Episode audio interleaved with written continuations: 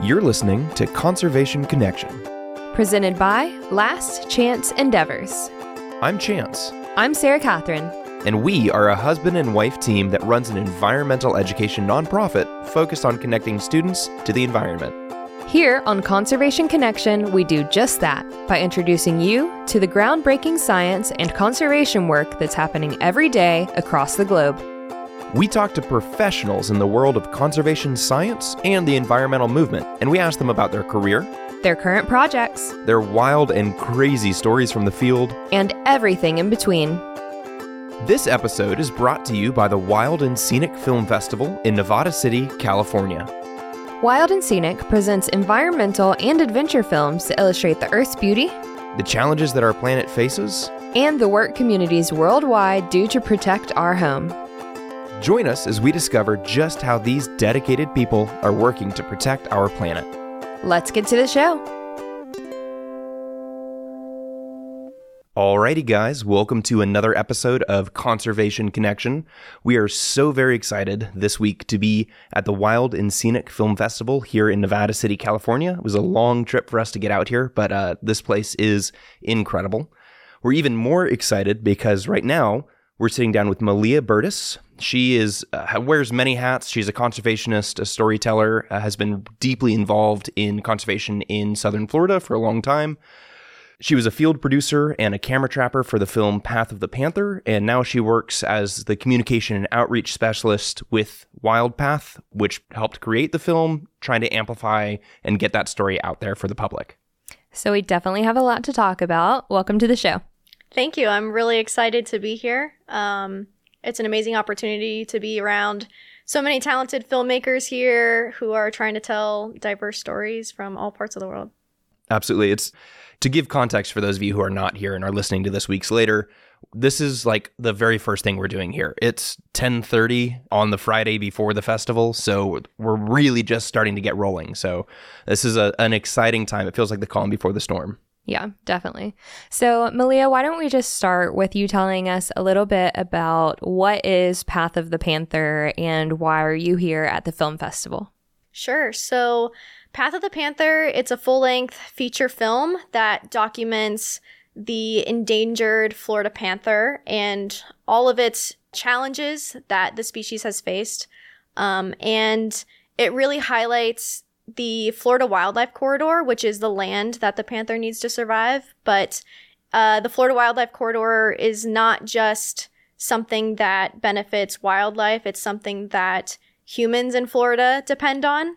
Um, so we're trying to tell that story and bring it to other parts of the world because my team and I believe that the Florida Wildlife Corridor can be a model for what's possible for the rest of the country. Absolutely. And I definitely want to dive pretty deep into what the Florida Wildlife Corridor is and the model and, and why it's so valuable for not just people, but wildlife as well, right? Obviously, it's the Wildlife Corridor. Um, but I would love to talk a little bit about your background in this fight and how you got involved specifically with South Florida wildlife conservation. Sure. So right now I work with the team at WildPath, and we are um, a media group that specializes in conservation stories that lead to actual impact. And Path of the Panther was a co-production between WildPath, Grizzly Creek, uh, and Appian Way. But I really got my start in this story so I actually did my graduate work at University of Miami in the program Exploration Science, which was a program actually designed by National Geographic and it focuses on expedition studies but with a focus on how to communicate stories that you discover on these expeditions. Um, and so I really wanted to focus on how to communicate environmental issues that I cared about. Um, my undergraduate work was at Florida State University in environmental science, and I kind of reached a dead end with some of my scientific work because although that work is very important for conservation work, I felt like there was a need more for communicating that essential data and knowledge to the general public and to people who really care about these issues. So when I started my graduate work at University of Miami, um, I really focused on science communications. And one of my professors actually used uh, camera trap work as an example for how to document really elusive animals.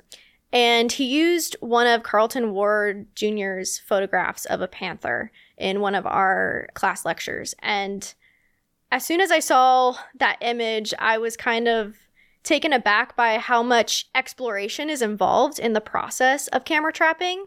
And as an outdoor enthusiast, I was amazed that someone had turned that into a career. And so I asked my professor, I was like, do you think Carlton Ward would ever be up for having an assistant or an intern? And it turned out that they had previously worked on a project together and he connected me with Carlton. And from there on out, I spent nine months living in the swamp with Carlton in an Yes. Airstream trailer. And uh, for those nine months, Carlton taught me everything there was to know about camera trapping and the South Florida swamps. And after that, the rest is really history because even though I signed on for a nine month internship with him, that led into three plus years of camera trapping there. Awesome. A few things that I just want to highlight out of that. One, that shows if you're like an undergrad student right now or you're currently studying something, that shows you the importance of being willing to say, hey, what do you think about this idea? And communicating that idea to your professor because that is how you create opportunities for yourself. It's how you get yourself placed into labs. It's how you really push yourself forward into being able to do what you want to do. So that is awesome. And it's always great to share a story where asking the question gets the result that you want. The other thing that I wanted to talk about really quick is can you define for me what camera trapping is and why it's so important in conserving, especially like cryptic wildlife? Absolutely. So, camera trapping is a method of setting up, you know, that it can either be a, a simple trail cam that hunters use, or in my case, it was using really professional Nikon DSLR cameras and Sony video cameras in these waterproof boxes and basically setting up a studio in the woods. And you're setting it all up uh, with you know, the lights and the camera, but the critical piece is the infrared tripwire, essentially, that the animal walks through and takes its own picture or records its own video. Um, and this is critical for getting footage of animals that we rarely get to see, who are either endangered or just very elusive. Uh, and the panther, for one, is a perfect example because there are less than 200 of them in the wild right now. And people rarely ever get to see them. So setting up camera traps in the woods was our one way of kind of documenting them in a in the le- least impactful way um, because humans are not present there. So you really get to see their natural behavior, which is really cool. And that's a really important point that just the presence of humans changes the behavior of the organism, right? And so camera trapping is a way to get information about the natural habits of an organism in a way that is literally impossible to do if you're sitting there taking the picture. It completely changes how they're acting, how they're traveling, how they're moving. Um, so being able to do that remotely and have the animal trigger it when you're nowhere nearby Right. is a really critical aspect of that. And it's also got to be a little terrifying to leave like thousands of dollars of of camera equipment just sitting in the woods and hoping that your O-rings are going to hold and it's not going to get wet and get destroyed, right?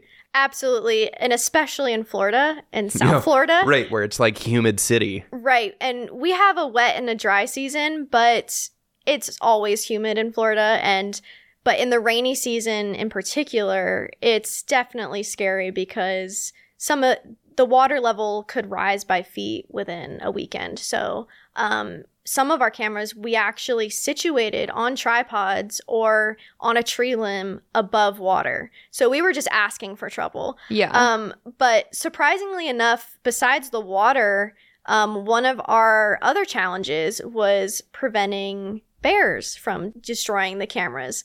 So um, bears are really, really curious creatures, and when they find something new in their environment, they're gonna test it out and play around with it. So one of my um, important activities in my job was going out there and fixing everything and picking things up after the bears had gotten to it. That's a cool job. It's very cool. Yeah. Not complaining. Yeah. So, how far was that transit? So, whenever y'all would go, I guess you said you were kind of living in the swamp. So, Mhm. like when you would have to go check on these locations, check on these cameras, what did that like transit look like? How did you get there? hmm So when I first started working with Carlton, and we were we were actually based in an airstream trailer in the Florida Panther National Wildlife Refuge. So our commute was basically just getting in a Polaris Ranger and driving out to the sites. But um, eventually, my position led into being um, the full time field program manager, and I was managing roughly two dozen camera trap systems across the greater Everglades because um, as our project evolved, Carlton was doing a lot more of the legislative and lobbying. And so it was my duty to make sure that all the camera traps were still running and we were still getting imagery. So um, I eventually moved to Naples and was based there for a couple years. And so my commute actually just involved driving to different locations. Some of them were Corkscrew Swamp Sanctuary. We still had a lot at the Panther Refuge. Um, but one interesting thing that I noticed on my commute that I'll mention is how rapid the development was that I was seeing. And so it was, I was actively seeing what I was trying to prevent while going to some of these field sites because there would be a new pine forest or a new swamp that had recently been um, taken down for a newer development. So that was kind of hard when I was commuting to these sites, but definitely kept me motivated to keep going. And that's a great um, sort of segue into this next topic that I want to talk about, which is why the preservation of land is so critical to the preservation of the Florida panther because they're not the kind of species that works well in fragmented habitat, right? Mhm. They require a contiguous habitat that is huge because they're apex predators and they can't be predating on the same population over and over and over and over. So, what kind of a home range do you did, were you seeing in the panthers that you were you were camera trapping?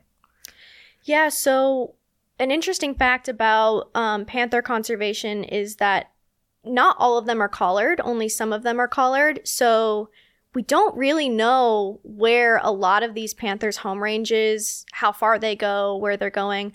But um, a male panther can have a home range of miles and miles. And so, besides needing that contiguous habitat to prevent vehicle strikes, uh, male panthers will actually fight each other too for territory. Um, so that's another challenge that they have. But giving them the space that they need to survive is essential, and the Florida Wildlife Corridor um, is one solution to doing that because it's a patchwork of both private and public land that is connected and can allow these large mammals like panthers and also Florida black bears to move as they should. Because they change their habitats with prey availability, right? Their annual travel patterns adjust to the dry season or the rainy season as their prey is moving around, right? So they really need not want, they need a big space of land that is undeveloped, that is not disturbed by people, because that's Mhm. Just for many reasons not a great setup for people or panthers. Um, so, can you give me, I guess, a little bit of background into when the Florida Wildlife Corridors project started and where we are at now, and kind of what the goal is with the Florida Wildlife Corridor? Sure, that's a good question. So, um, my colleague Carlton Ward Jr. started the Path of the Panther project as well as this mission. Man, say that five times fast. Path of the Panther Project. Wow. Right. it's a mouthful. But yeah, the Path of the Panther project, as well as this mission to protect the Florida Wildlife Corridor, started around 2004 with Carlton Ward Jr., along with other conservationists like Mallory Dimmitt and Joe Guthrie, who's a bear biologist. Um, and it actually started with a series of expeditions where they traveled and hiked and paddled throughout the length of the corridor to demonstrate how wildlife move throughout it.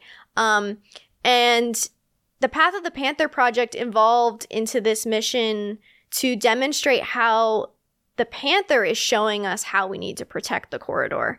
And in 2021, in the summer, we actually got the Florida Wildlife Corridor Act passed, which was our major goal because that solidified um, the funding needed to keep these lands intact. And the Florida Wildlife Corridor stretches across 18 million acres throughout the state, and 10 million of those are already protected, and 8 million of those have yet to have conservation status. So right now as it stands, that's what we're fighting for is to have those remaining acres protected. Um, and that can be through conservation easements. And like I said, 33% of the Florida Wildlife Corridor is actually cattle ranches. Um, and so these working lands are vital when it comes to protecting this corridor. Yeah, absolutely. So, besides the impact with like lawmakers and kind of governmental issues, have y'all seen a significant impact with like the community? Like you said, there's a bunch of farms and cattle ranchers and everything. Have have they kind of seemed to come around to the idea of like, okay, this is important to have these panthers here, mm-hmm. or were they maybe they were always like that? Because I would imagine that a cattle rancher would not want pumas crossing through their property with, right. with their history of, of predating on livestock. Right. So that that is one challenge that some ranchers face is predation on their cattle from the panthers. But surprisingly enough, the majority of these landowners actually find common ground with the panther because if their ranch is developed, they no longer have their cultural heritage or their family's, you know, uh, business. So um, a lot of these ranchers, and one in particular, Elton Langford, who is featured in the film, he sees the panther as a partner in this mission and finds common ground with it because without protecting some of these areas, his livelihood is gone too. Yeah. So you kind of already mentioned this, but I want to go back to it a little bit. Is that some of the challenges that you had were obviously during the rainy season, and in the film, y'all go through a hurricane. So I am wondering how that impacted your gear. Was everything good, or what? Did y'all pick it all up? What happened? So during production, we heard about Hurricane Irma coming, and we had two options. We could either remove everything and not get any footage during that time, or we could risk it all and leave our cameras there, secure them the best we could, and maybe get some never before seen footage of these animals and how they survived during uh, these hurricane events. And that's ultimately what Carlton and I decided to Gotta do. Risk it.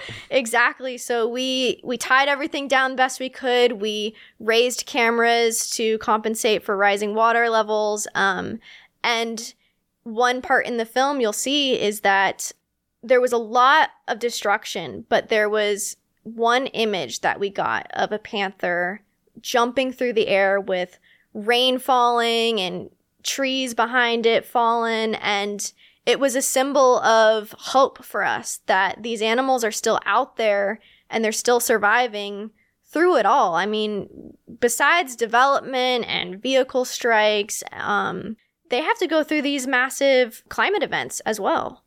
Yeah. That's that's so cool. Now, one of the huge downsides of running a podcast is that I can't flash these images if, for our, our listeners as right. we're talking about them.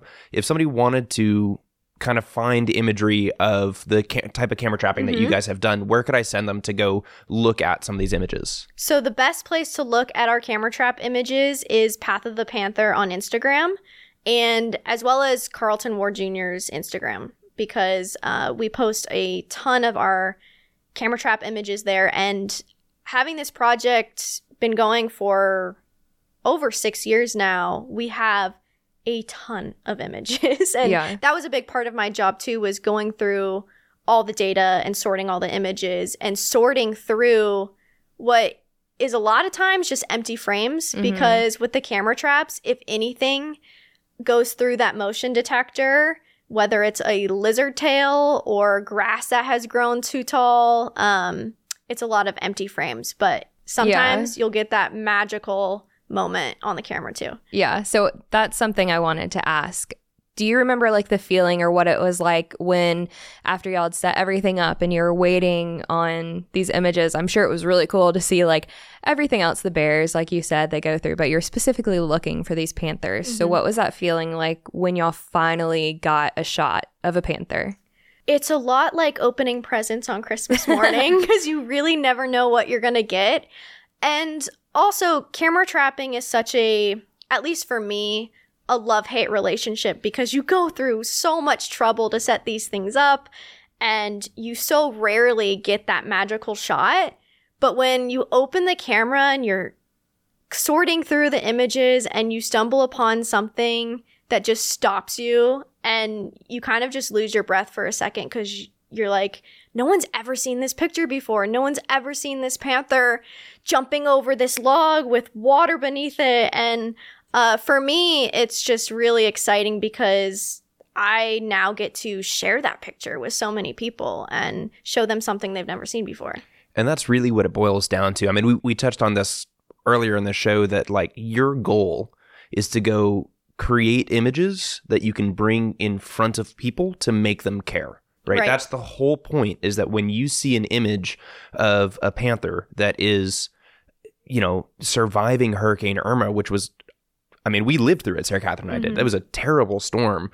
That is just such a powerful image that somebody who can empathize with that is more likely to support legislation that protects the Florida Wildlife Corridor or to put their money or their time towards mm-hmm. preserving mm-hmm. these incredible animals.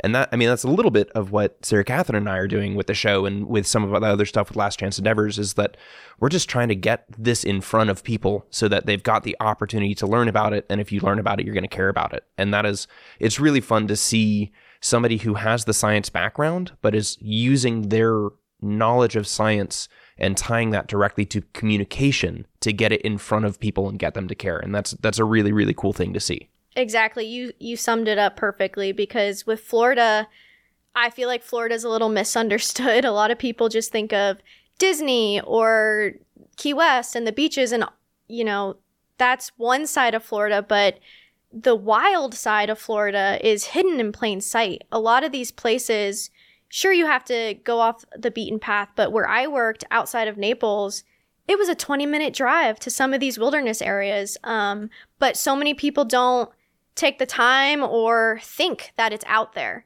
So using the camera traps um, and using photography and film to bring these visuals to people is a great way to just show them what is still out there and what still exists. Yeah. So, what is next for you? Are you already working on a new project? Are you going to continue working specifically and focusing on Path of the Panther, or are you kind of moving on and doing something else? So, right now, I'm continuing to work uh, with the team on this film, but we have since transitioned more into the impact campaign, which now involves bringing the film to as many people as we can. So we are actually about to start a statewide theatrical tour in Florida. So the film's going to be screened in movie theaters across over 40 theaters across the state. So uh, right now, that's what I'm focusing on is uh, essentially showing the film to as many people as we can. We soon we'll be working on an educational curriculum and bringing this story and the science behind it to middle school classrooms. But outside of that, I have no specific plans. But I have just recently actually moved to this area, um, not this specific area, but to Northern California. Um, and I'm slowly starting to learn about the ecology and the environmental issues that Northern California is facing. So I would, in the future, love to maybe start camera trapping out here to kind of shed light on some of the wildlife here. And that's really interesting because the you know the Florida panther is the same species as the it's a subspecies, but mm-hmm. you know it's it's the same species as what we have out here on the west coast, but it's a you know completely different ecology, completely different survival strategies. Mm-hmm. Uh, I would absolutely be very interested in seeing your take on the survival of the western panther as opposed to the Florida panther, which previously extended all throughout the eastern United States, right? And right. has has since been cut back to about five percent of its previous range. So uh, I, I think it would be very interesting for you to come out here and take a look at what's going on with the uh, the western species. Yeah, there's a lot of overlap between the conservation issues in Florida and California, and California has been great um, with their conservation efforts, specifically with wildlife corridors. I mean, the biggest wildlife overpass is being built right outside of LA, and that's going to be critical for those cougars there. Um, P22 was the cougar that started it all in that area. So, um, yeah, definitely there's a lot of overlap between the two places. And it's also an interesting discussion because, I mean, this is true in Florida as well, but as we have just a massive increase in human population everywhere. But I mean, think about a place like Los Angeles. You know, how many people live in that small area, right? So we're going to see this this this competition for space and this increase in interactions between mm-hmm. humans and other you know bears panthers etc right um, it's it's a very interesting sort of parallel conversation that happens on the east coast and the west coast with this species right so apart from maybe getting their masters in exploration like you did which like i also, also want to do speaking of yeah, yeah we didn't get back to that but that's super cool. We'll talk to you more about that after the show and maybe do a follow-up show on the exploration program. Um, but apart from that what could people do that kind of wanted to follow in your footsteps and do something similar to the work that you're doing?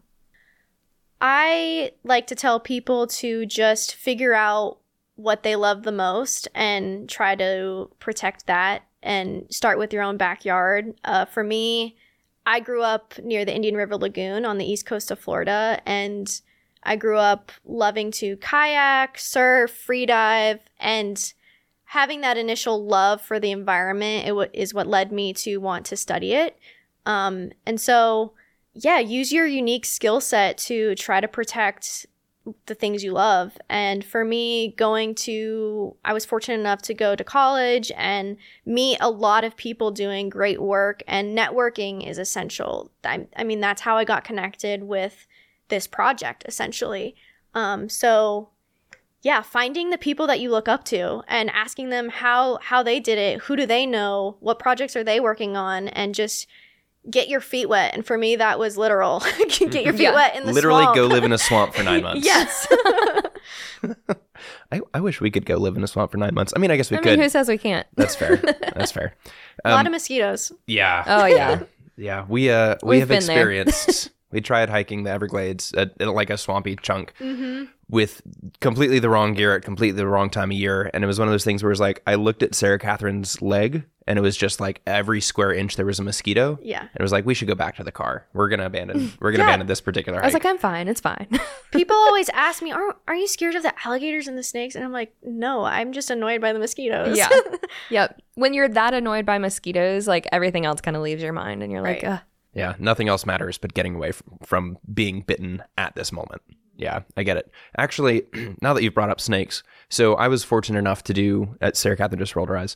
Uh, I was fortunate enough to go to school at Davidson College, which uh, while I was there had an awesome herpetology program and had uh, professors that were looking at the invasive pythons. One of the pieces of information that came out was that the invasive Burmese pythons had like completely crashed the number of small mammal species in Everglades National Park because that's their their bread and butter. They ambush predators, they sit there, they wait for a raccoon to walk by, and that raccoon's not getting away, right? I know that the Florida panther also relies a lot on mammals as their staple food source.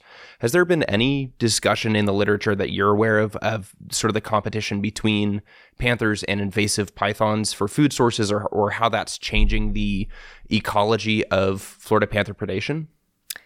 So it's interesting because historically the panther did go south into what is now Everglades National Park. But because of some of the recent developments and construction, including the Tamiami Trail, um, that those areas are now flooded, and so the panther actually can no longer survive in these flooded areas.